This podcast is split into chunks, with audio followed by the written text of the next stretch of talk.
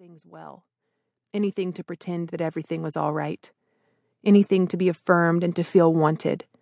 But the tension hadn't ceased through the year. If anything, it had only grown stronger and tighter, clenching me like the grip of a father who refused to let go of a thrashing child, like the grip of the father who refused to let go of my wandering soul. I was apathetic on the outside, but screaming on the inside, screaming that this wasn't the life I had planned, screaming to a God whom I proclaimed to love, but in the depths of my heart doubted was even good, screaming in frustration that I even cared so much. How weak I must be, what a pathetic, soft woman that my emotions and my pain could rule my days. I felt captive to the world's perception of me, a slave to pretending that I was healing, giving prepackaged glory to a God I didn't know. My lips stayed sealed with my practiced smile, but my mind was shouting for freedom. I was at the breaking point, ravaged by my internal battle. It had been a year of anguish, preceded by several years of feeling lost, then found, then lost again. It seemed like I was on a roller coaster ride, and my heart wanted off. I was done. My car continued to speed down the interstate as night crept into morning. Even though the mile markers assured me I was headed home, I felt like I was crawling. The hours dragged by, and my eyes hung heavy, and my phone kept buzzing, and all of it was just annoying. Then it was one in the morning, and I realized that for the most part I was the only car on the road. I spotted a few glowing deer eyes in the woods as I passed, but they were hard to catch amid the fog. The fog began to thicken until it was so dense it blanketed the street and swirled up from the median. My car split through it at 80 miles per hour as I slumped, mentally numb in the driver's seat. It would almost be easier not to care. Easier to crawl between the sheets of a friend and keep secrets of what happened in the dark, to talk the talk and rest in the lies and accept the praise.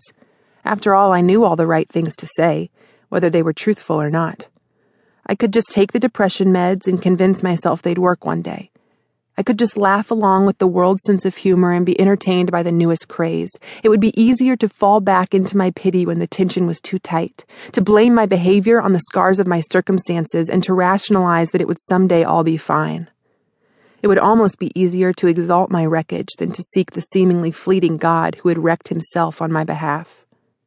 If the year had convinced me of anything, it was that this God, the God everyone shoved down my throat, the healer and redeemer and restorer, was far, far away from me. Sure, I was good at regurgitating memorized praises, but in my broken, burned out state, my calloused heart prayed not for salvation or for strength, but for proof. For months, I'd pleaded for proof. Prove it.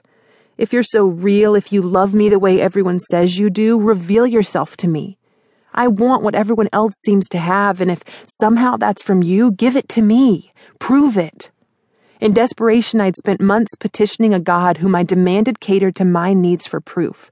I'd tried fighting the tension by demanding God fix my circumstances and bless me out of my mess. I half believed he might, and half believed my prayers were a last ditch effort I could pretend I hadn't been desperate enough to pray if anyone asked when still nothing had changed.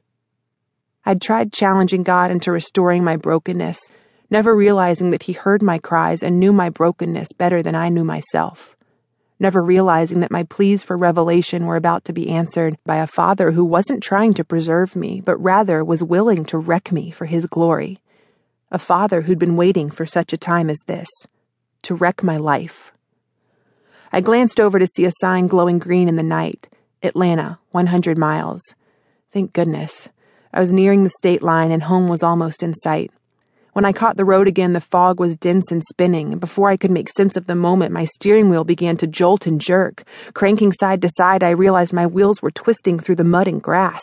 I'd been speeding down the left lane and was now dropping off the side of the road. My mind snapped out of its haze, and in desperation, I clenched the cold leather wheel and pulled it hard to the right.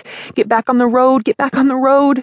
My heart pounded and my muscles tensed in fear as I tried desperately to regain control. The fog split, and I saw the front of my Jeep speeding forward almost completely perpendicular to the lines on the asphalt. No, no, this can't happen. Get back on the road. My Jeep lunged back onto the pavement and charged straight over it toward a wooded embankment. I desperately pulled back to the left as my wheel caught a deep divot, and in the deepest parts of me, I knew it was over. My body gave way to the force that was overwhelming my car. Fear paralyzed me, a piercing, screaming, indescribable type of fear a fear that flooded me as fast as a rushing waterfall but forced time to slow to a drip.